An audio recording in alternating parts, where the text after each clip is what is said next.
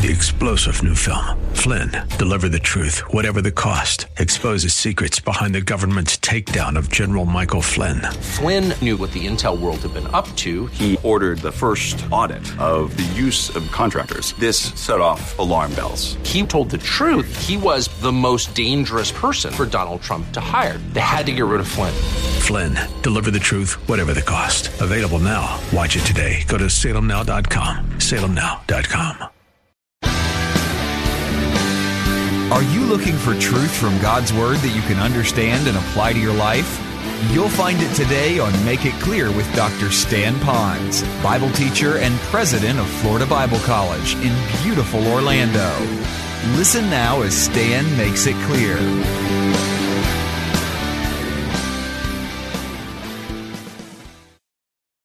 And his name is Lazarus, which is really short for Eliezer, which really means God helps or helped of God. That's kind of the name. And when I think of that, I see how that in Lazarus' life, God was already there doing things on behalf of Lazarus to help him. But it, then it says, Lazarus of Bethany, the village of Mary and her sister Martha. Now, I don't have time to go through a long geographical study here, but it is important because you need to know that there are more than one Bethany. If you do recall, you're going to find that where Jesus was at this time in the story, you're going to find him in a place where John the Baptist was baptizing, which was on the other side of the Jordan, another Bethany area over there. This is a Bethany that happens to be only two miles from Jerusalem. Now, that's important because there's a timing factor from the time that Jesus is now hearing in front of all the others that Lazarus is sick. Now, Jesus already knew that, but I'm saying he's hearing this in front of all these others that Lazarus is sick. It took him four days from the time that this all event when he got back to where Lazarus was. Now, I'll explain that in just a moment. But to do that, there was a distance that was involved in this. The other is that when he had to move back into Bethany, which is where Lazarus and Mary and Martha are, that's very close to Jerusalem. And that's why there was a little bit of a, of a kind of a red light that went on the disciples because he already left Jerusalem because the Jews were out there to throw rocks at him. Remember, we studied that in the last couple of weeks. And so now he's, wait, you got to go back to that same place of oppression and challenge. And we'll see what the Lord says about that as well. So you need to know that that's where this Bethany is. The other, it says, a village of Mary and her sister Martha. This is the same Mary and Martha, as you'll see in verse 2, that uh, where Mary anointed the Lord's feet with oil and wiped his uh, feet with her hair, etc. And so that's that story. Now, for a moment here, some of you are getting into this and you're saying, man, there's Marys all over the Bible. Which Mary is this Mary? Well, it already says it's the Mary, the, the sister of Martha, but you have Mary who's the mother of Jesus. That's not this Mary. You have Mary Magdalene. That's not this Mary. This is just Mary the sister of Martha. Now, it's interesting as I went into this, it says, and Mary did all of this, and it says, whose brother was Lazarus sick, etc. This story that is explained right here in verse 2 is amplified in chapter 12.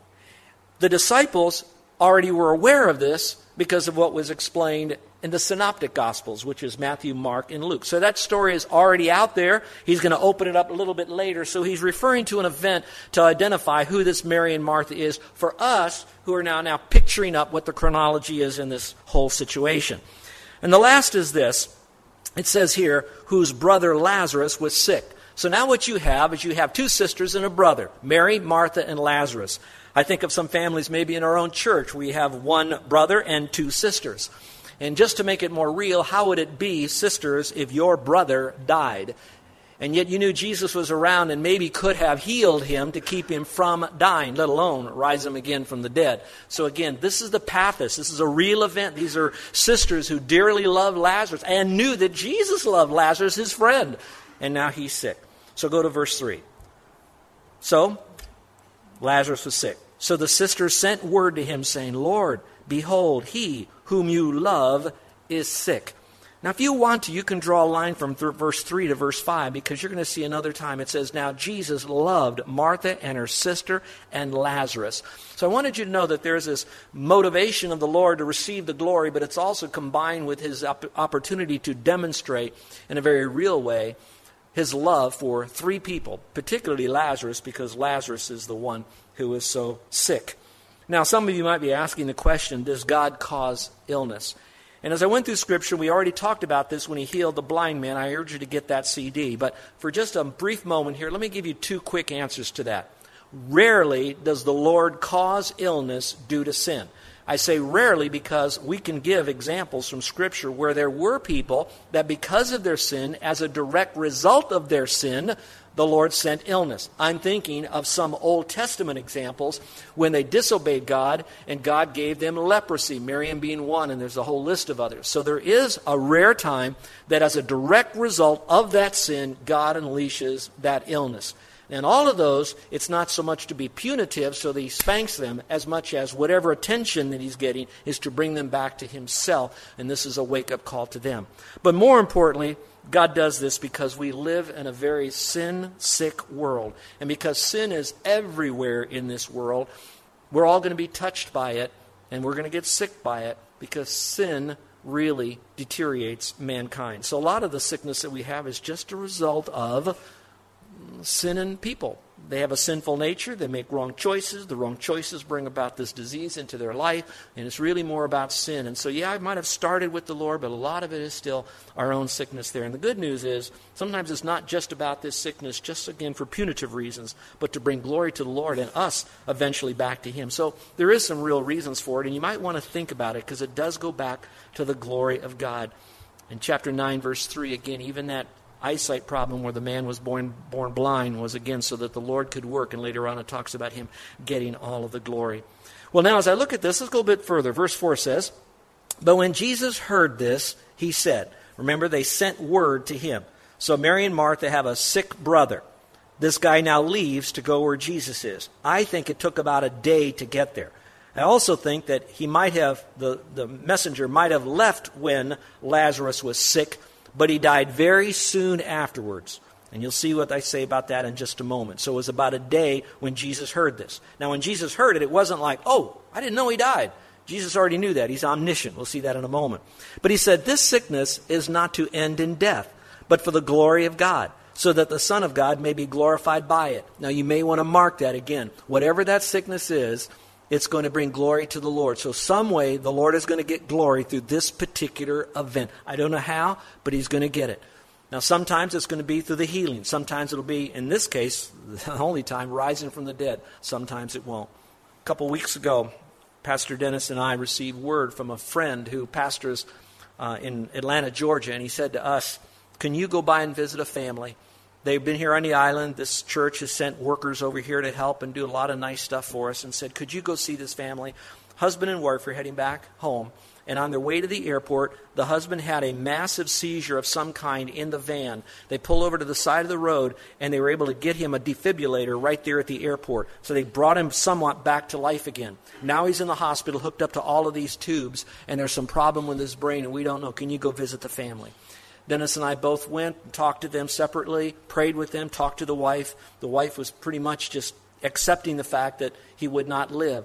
When I arrived, his heart was now strong and pumping and doing everything that it could do, but his brain wave was down to very minimal brain wave. And the doctor said it would be wise for you to either remove him now or send him back home and then remove the instruments back then. So we began to talk about how in the world can God get glory through this. And we can, in our own way, shift into God can get glory and come up with some practical ways, but even then, the very best way that God can get glory is ultimately still mysteriously up to Him, not to us. We just move ahead. And we just received word on Monday that he did arrive home in a special air ambulance. They brought the family around. His brain wave that was minimal ceased to exist completely. And now this person, his name is Chris, is in heaven with Jesus Christ. Now, he never got well from his sickness, he never was raised from the dead. But I believe with all of my heart that God will get the glory as long as I don't put how God gets the glory into my box. I allow God to open up that box so that He would get the glory any way He chooses. It is us, though, to try to manifest the greatness of God, even in a loss. Not to minimize it, not to blow it off, not to act like it doesn't happen or to deny it, but to use it in a way that'll bring glory to Him. So, when we see these things, what are some observations we can make? What should we own about this? Here's just two simple ones. A delay does not compromise God's love. Some of you might be waiting right now for God to work, and you've been waiting a long time, whether it's business, finances, your own health, relationships, whatever it might be, you are waiting for God to work.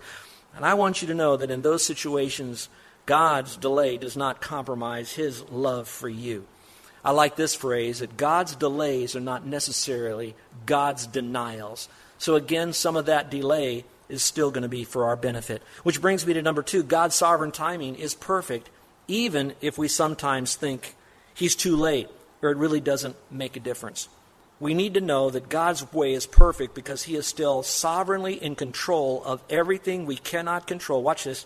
I think we know theologically that, but now here we got to take it to the next level.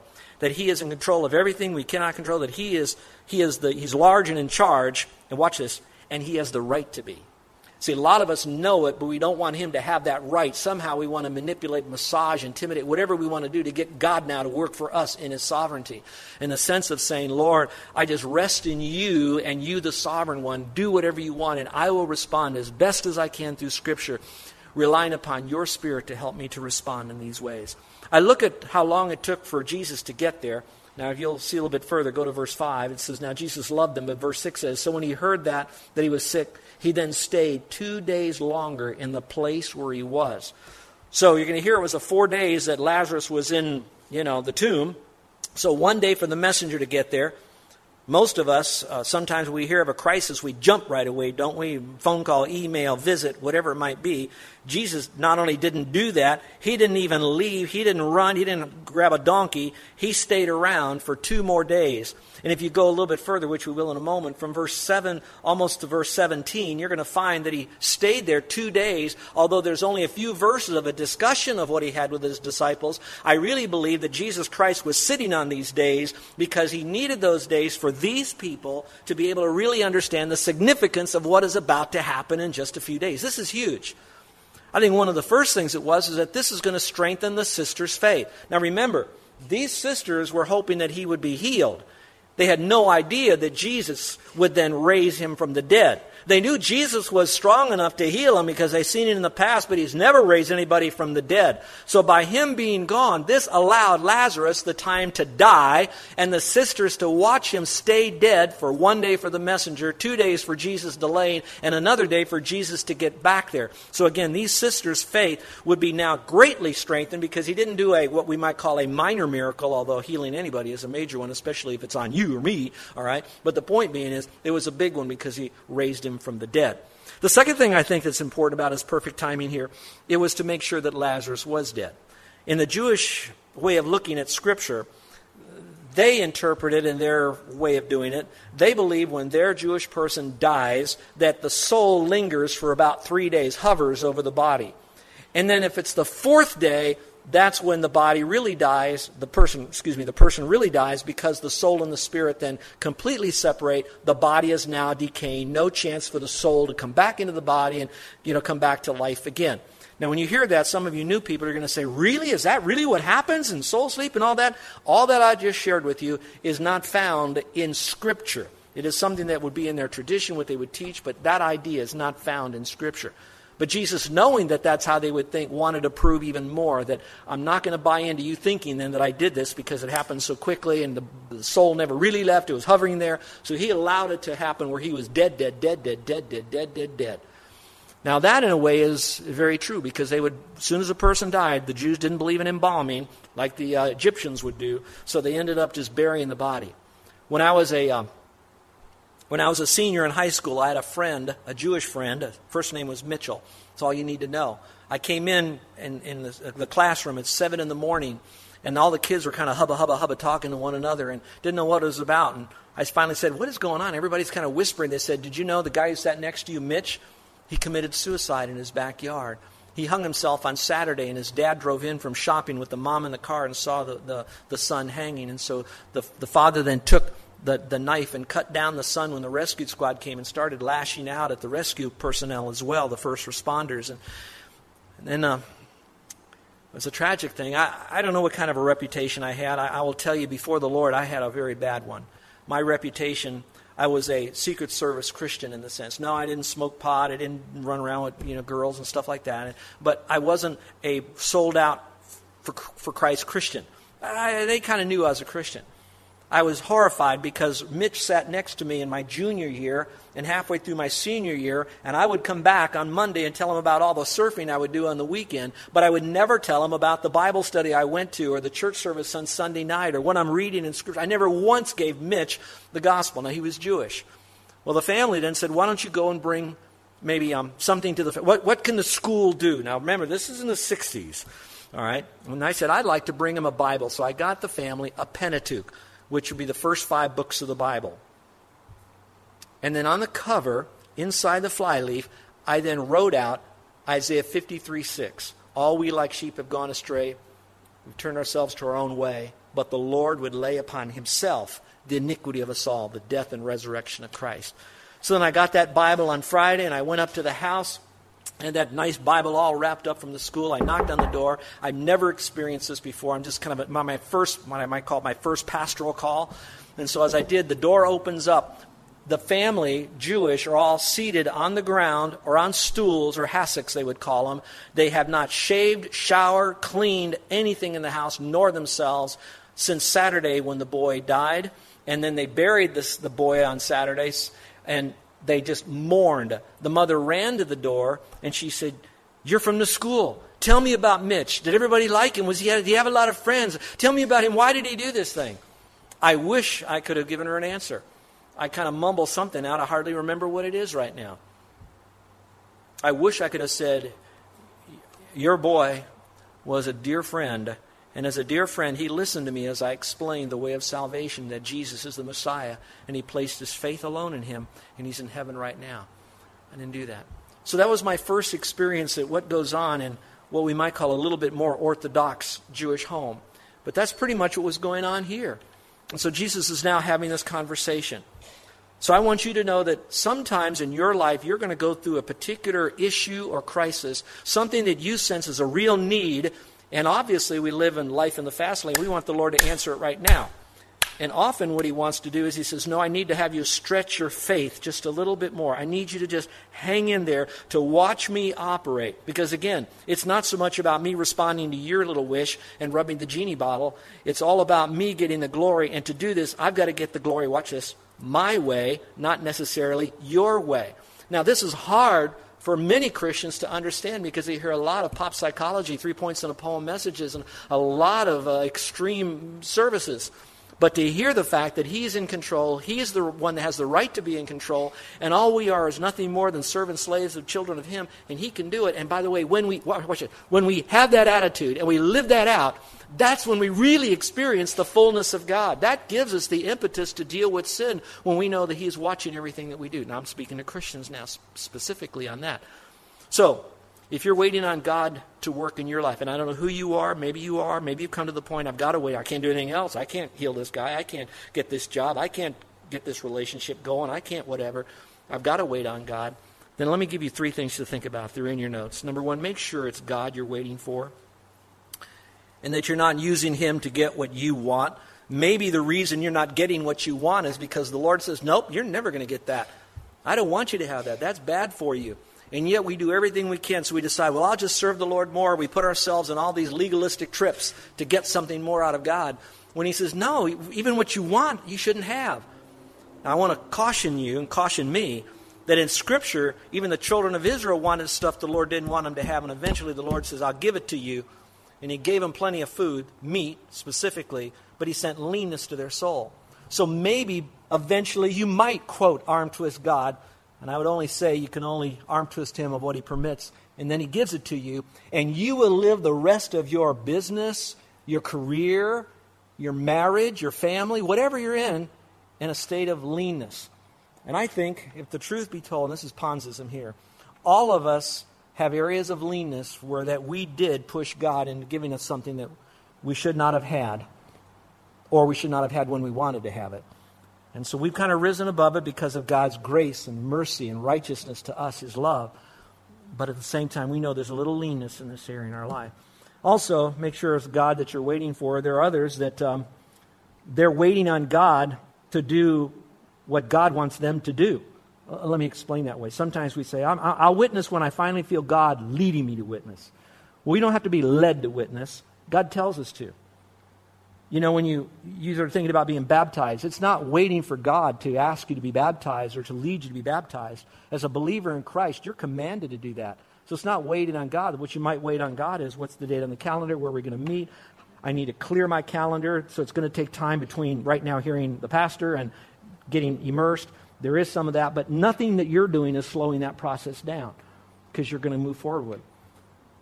So you see that sometimes people use waiting on God as an excuse not to do what God wants them to do. And you'll see again that concept as it's opened up because God will do things only God can do, but then He tells us to do the things that we can do. So make sure waiting on God is from His perspective. The second is pray for God's glory. And when you're doing this, you know, sometimes we, we, we, talk about this, but we might need to really center our lives down, get out the clutter, quit all the running around for a while, you know, all the involvement of all wonderful things that keep us away from the most spiritually great things, to slow our life down so that we could really think, Lord, I need you to help me. Show me what I can do to bring you more glory while I'm waiting. While I'm, while I'm waiting. Mark that. While I'm waiting. Not necessarily when you get the answer. And then finally, while you're waiting for God to work, trust God's timing. You know the old phrase, it's such a cliche God is never early, but He's also never late. So trust God's timing. And I, I like to look at it this way it's not about Him early or late, it's because God is all knowing, He is so wise. And I would rather be on His clock. I would rather be in his eye, on His iCal and not on mine. And you know what I'm trying to say. It's all about Him.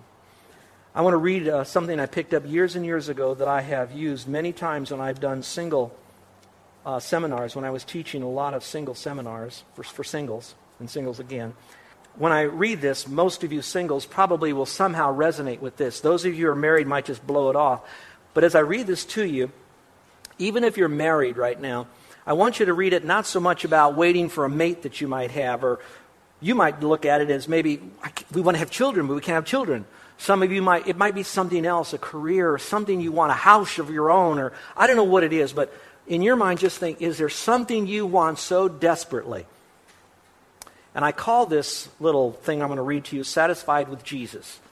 In a sense, it's the Lord speaking to all of us who want something right now that He doesn't want us to have right now. Let me make this perfectly clear. This is not coming from Scripture, it's man written. But I think the concept and the attitude and the theme is biblical. So Listen to it now as I read to you, all right? Especially you singles, because I love you so much. And I, let me tell you, it is better to be single than wish you were sometime, all right? Now, I'm not, not speaking from, oh boy, boy, I'm not speaking from history here, but speaking from the fact that embrace your singleness at the right time. And here's what it says Everyone longs to give themselves completely to someone, to have a deep soul relationship with another, to be loved thoroughly and exclusively. But God says to the Christian, no, not until you're satisfied, fulfilled, and content with being loved by me, with giving yourself totally and unreserved to me, to having an intensely personal and unique relationship with me alone, discovering that only in me is your satisfaction to be found. Will you ever be capable of the perfect human relationship that I have planned for you? You will never be united with another until you are united with me exclusive of anyone or anything else, exclusive of any other desire or longing. I want you to stop planning, stop wishing, and allow me to give it to you. The most thrilling plan existing, one that you cannot imagine. I want you to have the best. Please allow me to bring it to you.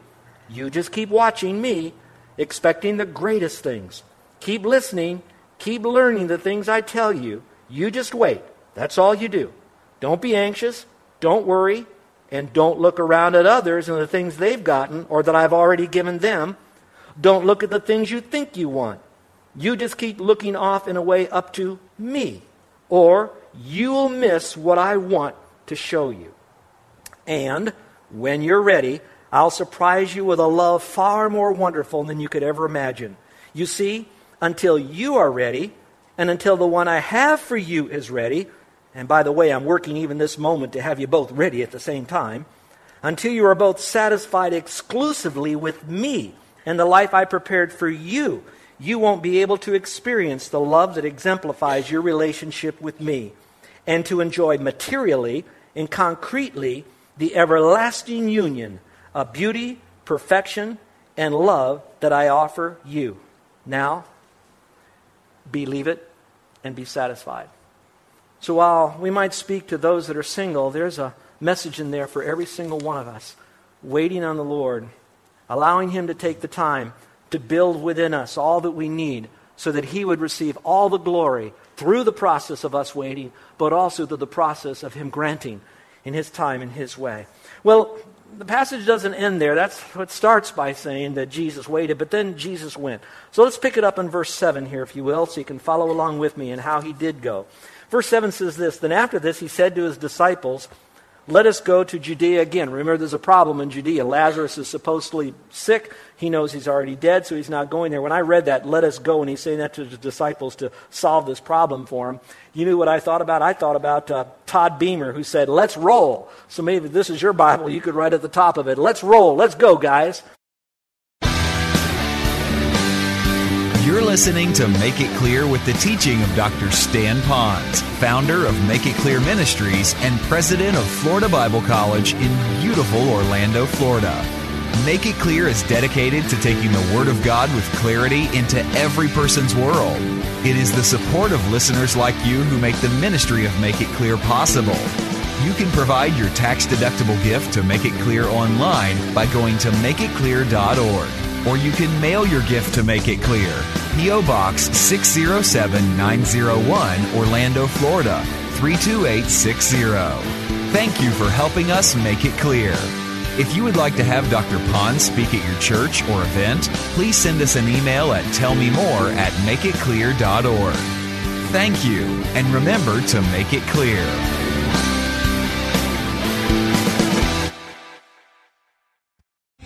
Three star general Michael J. Flynn, head of the Pentagon Intelligence Agency, knew all the government's dirty secrets. He was one of the most respected generals in the military. Flynn knew what the intel world had been up to, he understood its funding. He ordered the first audit of the use of contractors. This set off alarm bells. The explosive new documentary, Flynn, Deliver the Truth, Whatever the Cost, and covers the facts behind this scandal. Flynn told the truth. He was the most dangerous person for Donald Trump to hire. I find out the worst enemy that I'm going to face in my life is right here in America. They took my assessment and they wanted me to change it. And I was like, I'm not changing it. They had to get rid of Flynn with in depth interviews, archival footage, and never before seen personal records of the man behind the headlines. I just felt like I was drowning. Flynn, deliver the truth, whatever the cost. Available now. Watch it today. Go to salemnow.com. Salemnow.com.